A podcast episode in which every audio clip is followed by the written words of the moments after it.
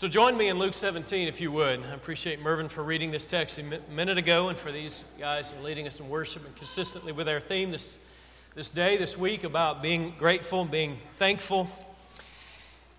And we are, I think you would agree with this, we are a distracted people. We're a busy people. One of the things that comes along with that with that kind of the busyness, I guess, and the distractedness of our, the way that we do life, it seems these days, is we don't take time, many of us don't, I guess, we don't take time to thank God, truly to thank God. We, we, can, we can get in ruts, you know, we can get in these spiritual ruts where we, we, we, we go through the, the form. You probably say thanks, give thanks before your meals. I think probably most of you do.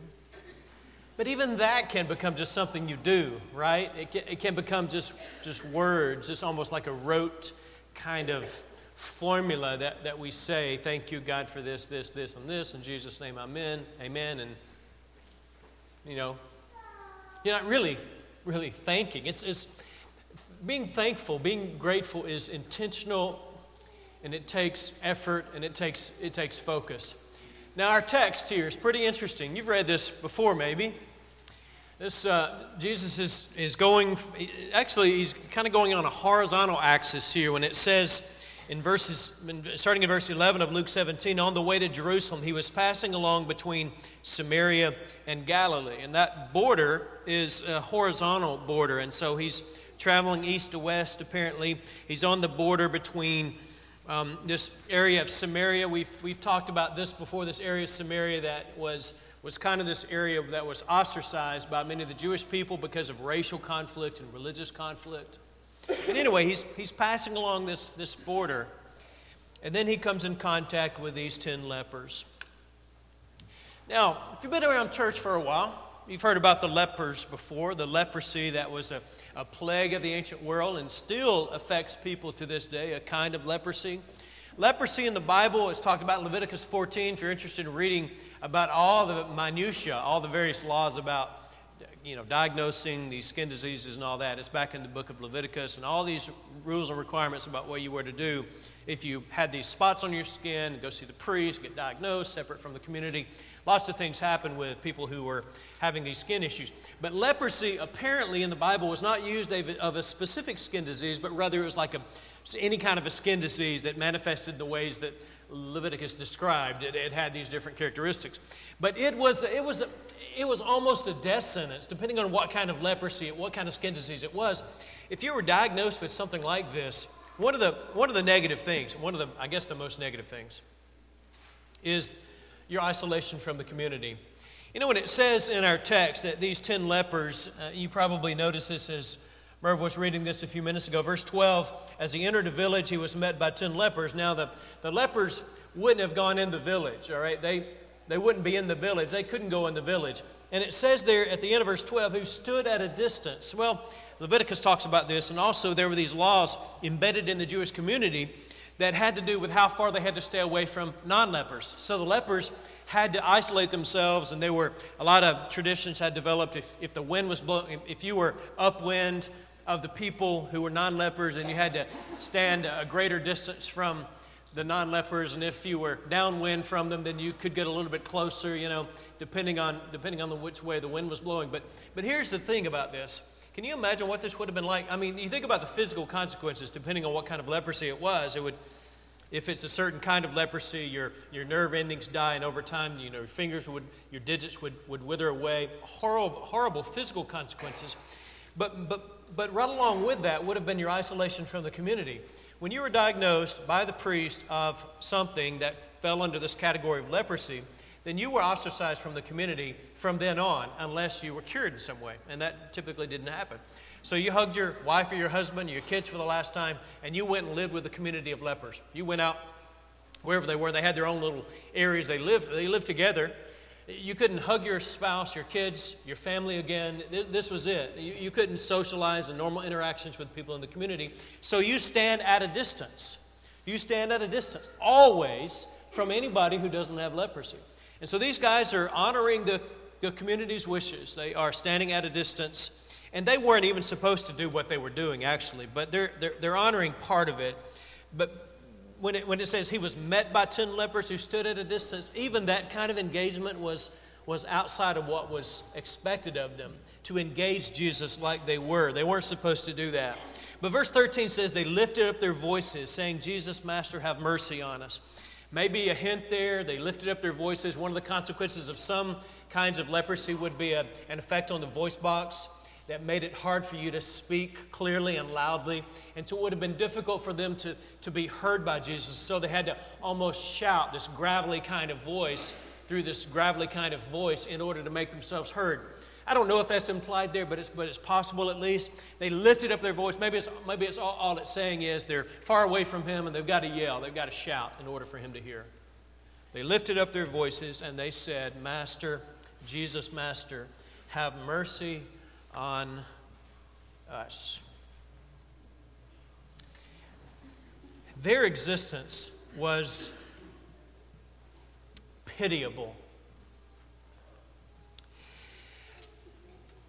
I want to circle back to this in a minute, but in, in the Bible, leprosy is sometimes used as a, as a type of sin. Uh, and and um, You've got, you've got hints of this in the, in the scripture talking about you know, leprosy being, being a kind of sin, in that it, it separates you from the community, it leads to death. These, these parallels and leading to this, this, kind of, um, this kind of connection to sin. Sin separates you from the community, sin leads to death. And so I think there's a hint of this at the end of this story, which we'll get to in a minute. But I want you to see here when they cry out for mercy, they're crying out from a condition of misery and pity. If you had been there and you had seen these people living the way they were living, you would have had compassion on them. You would have been sorry for them because their lives were awful. Have mercy on us. They are begging for Jesus, of whom they've heard, apparently. They call him Master, which indicates some sort of familiarity with him. And of course, then they call him by Jesus, have mercy on us. They have heard something about him. Maybe they know that he is someone who potentially can help them. Now, as you, as you walk through the text, he, he saw them. He said to them, Go and show yourselves to the priest. Now, Leviticus 14, again, there's the text. What would happen if you were living in a, band, a community of lepers and you started feeling like your leprosy was getting better, going away? The outward manifestation of it was looking better you could go to the priest. You had to go to the priest. You couldn't go back to your family. You couldn't go back to the community. You went to the priest first because the priest was the one charged by God with the, with the responsibility for diagnosing and for pronouncing a blessing of you know, being cured. So you go to the priest first. That's what Jesus is talking about here. But it's interesting that he, he doesn't, did you notice this as you were reading this? He doesn't heal them and then send them to the priest. He simply says to this group of lepers, he says, okay, I want you to go and I want you to go, go, go and show yourself to the priest. Now, in their mind, I don't know what they're thinking because they wouldn't show themselves to the priest until they're cured. But go and show yourself to the priest, Jesus says, verse 14. And as they went, they were cleansed. So they're approaching Jesus. They turn to go to the priest. And when they make that step of faith, when they do what Jesus has said, when they turn toward the priest to go, that's the moment that they're cleansed. And this is the decisive moment for our text, right? As they went, I don't know how far they got. I don't know if they're out of Jesus' sight, if they're almost to the priest. I don't know how far they had to walk, doesn't say. Eh, but as they went, so, so they turned toward the priest, going wherever they needed to go, and, and, and as they went, they were cleansed. Then one of them, when he saw that he was healed, turned back. Now, all 10 of them saw that they were healed. You think about that. 10 guys, their lives had ended. They had lived miserable existence since then, living only with this group of people similarly afflicted and you know, ostracized from the community. They turned to go to the priest, and, and however this disease had manifested, I'm, I'm guessing with, with, with skin lesions and maybe other kinds of conditions, but but they recognized that they, you know, they looked at their hands perhaps and they saw that it had gone away. That moment had to have been filled. I don't think many of us can really even understand this, but that moment had to have been filled with a kind of joy and elation and uh, just a realization that, that was unparalleled, that they had never even envisioned, never even dreamed of this happening.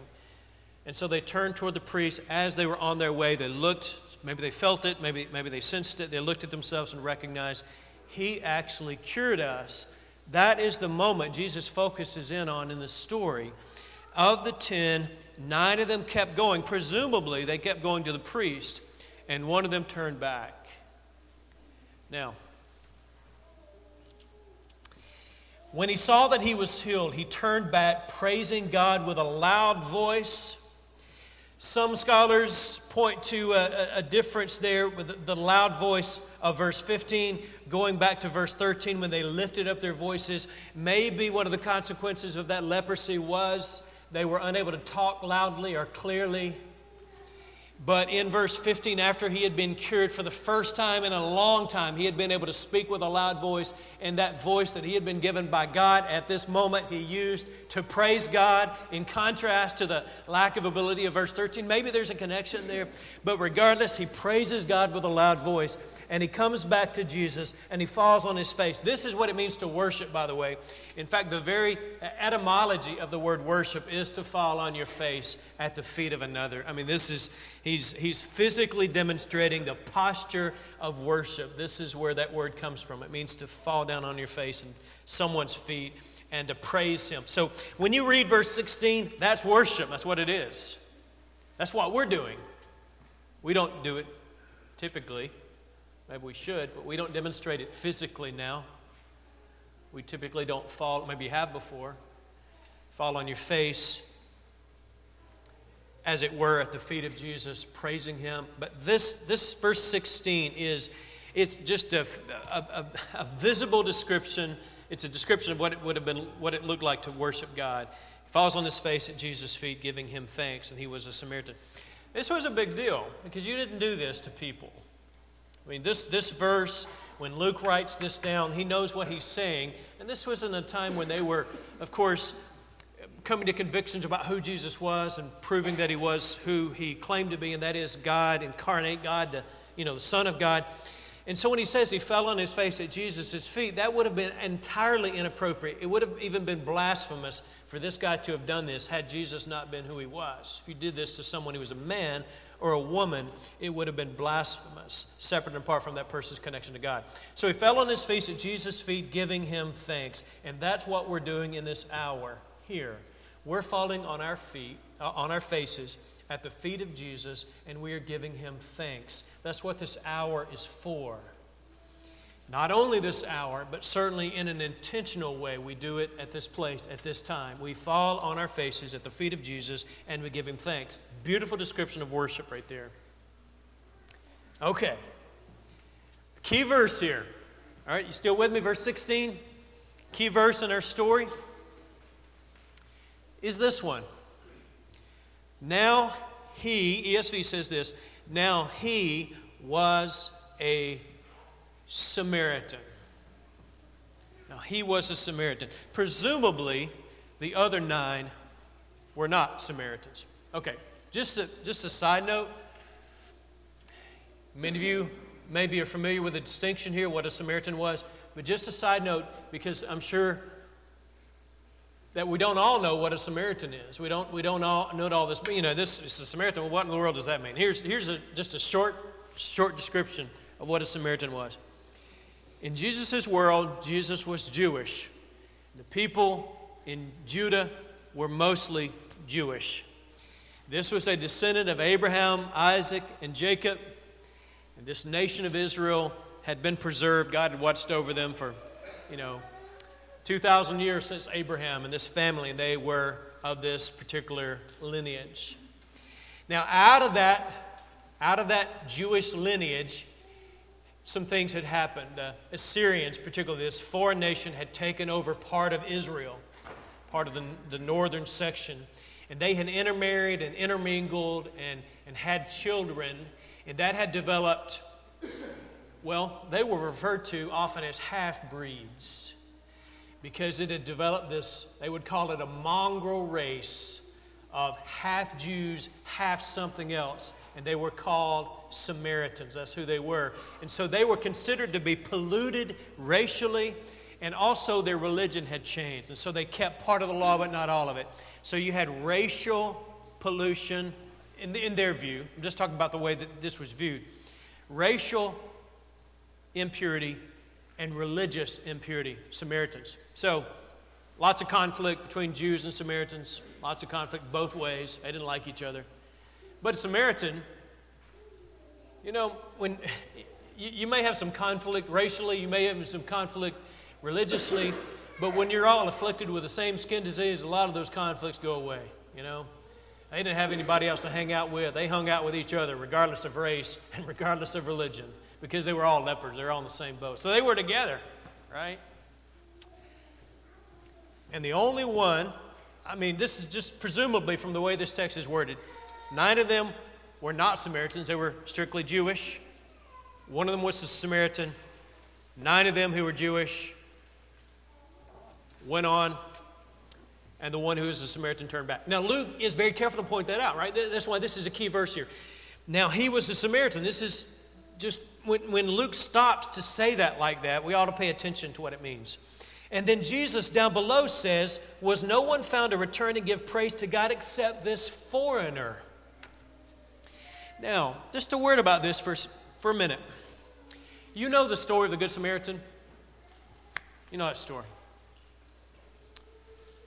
The guy was, you know, beaten up, left for dead.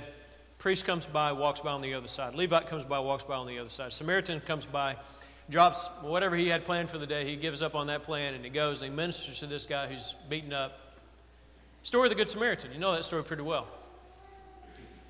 You know, you know which gospel tells us the story of the Good Samaritan? It's, it's Luke. Luke. Luke is careful about this. Matthew doesn't tell us the story of the Good Samaritan. Mark doesn't tell us the story of the Good Samaritan. John doesn't tell us the story of the Good Samaritan. It's only found in one gospel account. It's found in Luke 10. It's the story of the Good Samaritan. It's, it's, it's, it's uh, included by Luke. Luke does this a lot. The story of, well, Luke 7, you can almost go to any part of Luke's gospel and you'll see this kind of emphasis on the outsider, the one on the fringe. Luke 7, he tells the story about the woman uh, who was a sinner who came to the house and she starts crying, lets down her hair, washes the feet of Jesus. It is a, a social disaster for everybody there because she wasn't supposed to be there. But Jesus welcomed her because Jesus welcomed the outsider. He welcomed the person who, because of race or religion or gender or lifestyle or whatever it was, was considered on the fringe. Jesus hung out with those people. Luke's the one who tells us in Luke 15 the story of the woman who had 10 coins. She lost one. She searched the house until she found the lost coin. About the shepherd who had a 100 sheep. One of them went astray, and he went and found the lost sheep. The man who had two sons. One of them went astray the story of the prodigal son coming home. Luke is the one who tells us those three stories like that, and he tells us particularly in, in the first couple of verses of Luke 15, which is two chapters before our text. Luke tells us that, that, that Jesus told these stories because everybody was getting mad at him for eating and drinking with sinful people. So then we have this story. Nine went on, one turned back, and Luke says he was a Samaritan. Again, I'm going to circle back to this in a minute, but it's interesting that so often the religious insiders don't have the kind of spirituality that the one who is an outsider. People who come to faith, I've noticed this, people who come to faith in Christ later in life often have more diligence and more passion than those of us who were raised in Christ. There's something about it when somebody comes to faith late in life, later in life, that they seem to have a greater appreciation for what they've got than those of us who might tend to take it for granted because we, we've had it our whole lives, so to speak. You know what I mean? This guy was an outsider, and yet he is the one who came back to Jesus. Whereas the religious people, they kept going to do what they were going to do. All right, we'll come back to that thought in just a minute. Where are the nine? Well, we've talked about that. The nine, I don't know where they are. Text doesn't focus on them, honestly. I can think of a million good reasons, or I can think of at least several good reasons why you might want to go on. You know, I've put myself in, in those guys' shoes. Man, I hadn't seen my wife and kids in months, years maybe. I'm gonna, I'm gonna go to the priest. I'm gonna go home and see my family, right? I mean, I mean, you can, you can certainly justify what they did. Uh, they've, they've got, they've got folks they want to see. They got things they want to do. They've been ostracized forever. Where are the nine? I don't know. The nine are probably doing what most of us would have been doing, and they're just taking care of whatever they need to take care of so that they can get back to their lives. Where are the nine? They're seeing the priest. They're seeing their families. I don't know. But Jesus doesn't focus on that so much, or he doesn't tell us why. But he says at the end of this, after he makes his statement, where are the other guys? No one's turned back except this foreigner. Verse 19 Rise and go your way. Your faith has made you well. All right. This text is before us this morning. Let's think about you and me. Think about us. Your faith has made you well. He received a double blessing. And that's kind of that's kind of neat. All of them were healed of their leprosy. As far as I know, I mean, we don't have any reason to think that Jesus uncured the others. Right? Cured them and then, oh, I'm taking it back because you didn't say thanks. I, I, I have no doubt but that all 10 of them lived the rest of their lives as non lepers. But the one who turned back to Jesus came back to him and said thanks and fell at his feet and worshiped him. And Jesus said, Rise and go your way. Your faith has made you well. And literally, that, that is, your faith has saved you. Okay? It's the same word. Like we talk about, uh, you know, believe and be baptized and you'll be saved. That's the same word here.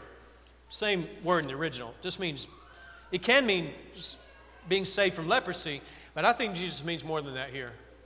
Your faith has saved you. Your faith has made you well. Your faith has, I don't think he's talking exclusively about the leprosy thing.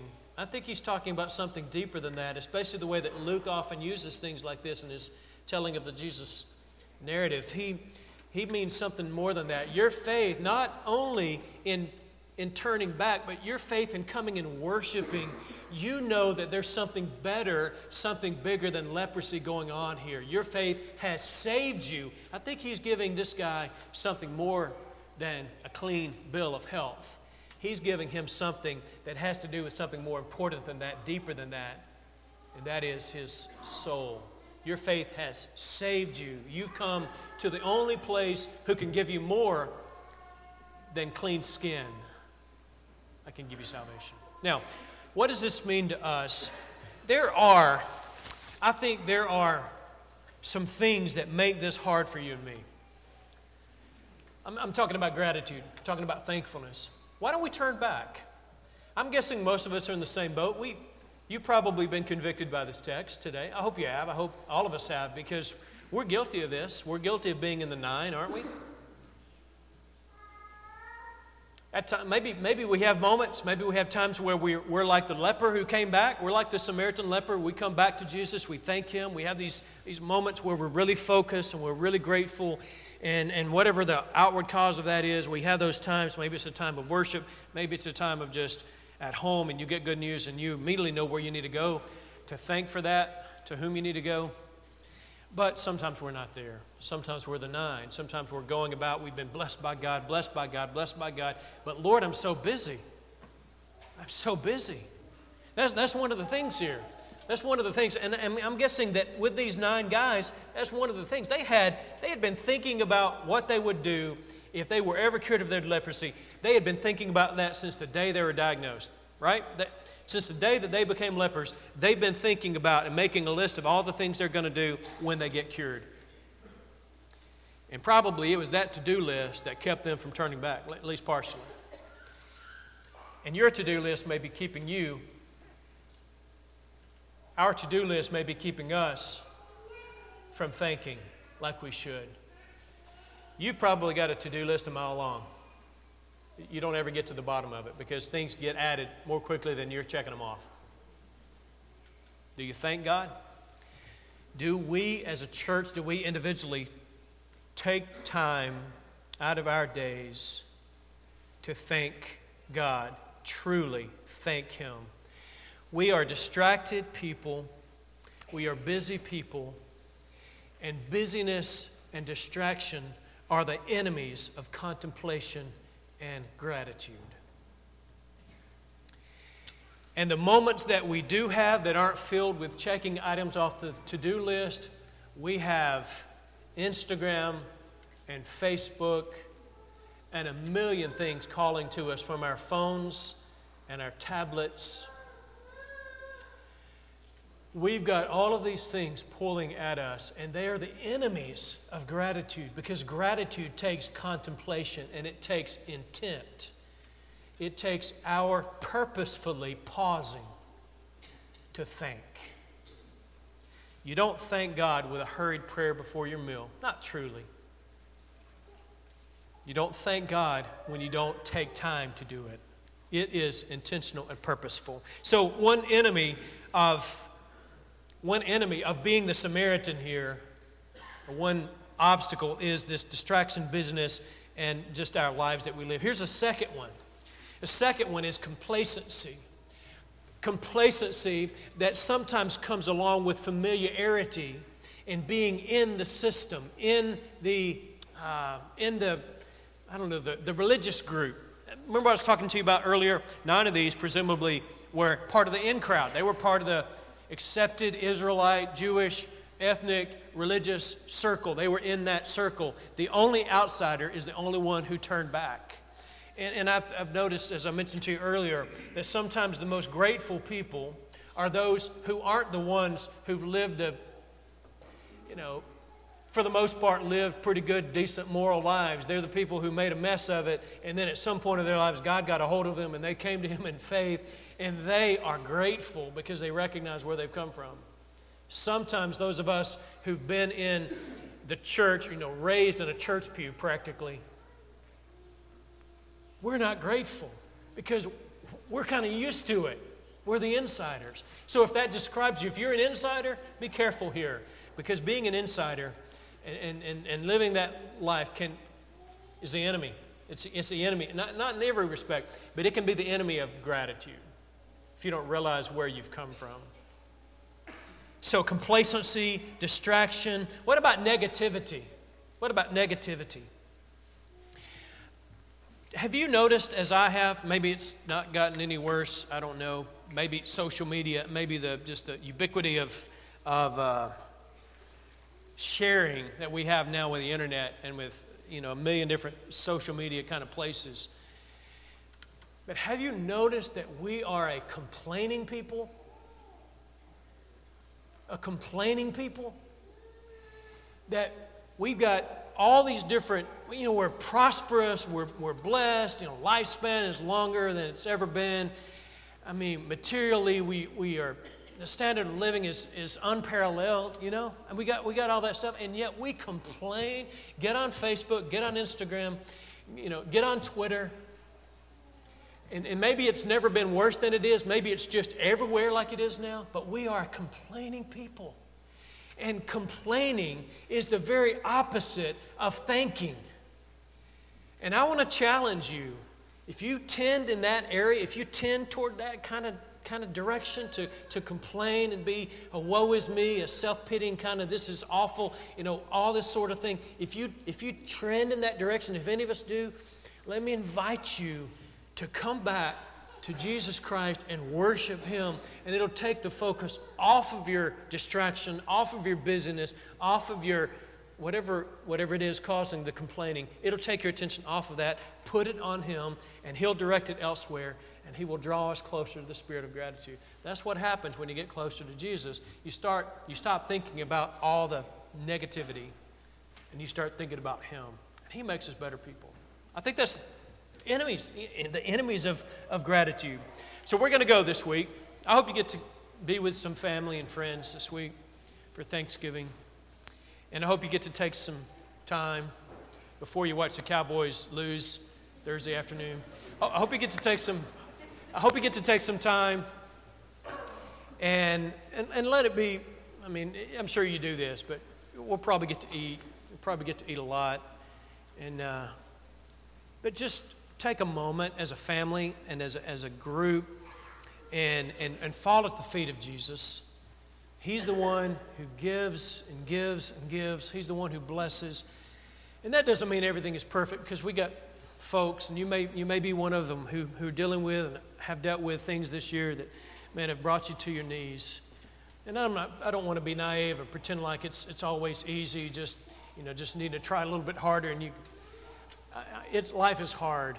But I hope that God will help us to, to come back to Him and uh, He'll give us this perspective, and we'll get to take a break from whatever all the distractions are this week and, and put the phone away and turn the TV off and just have a moment of, of reflection and prayer and gratitude for who God is and what He's done in our lives. Where are the nine? I hope the nine this week will find their way to the feet of Jesus, along with the one who worshiped Him. This morning, if you're not a Christian, we invite you to come to the one who will heal you.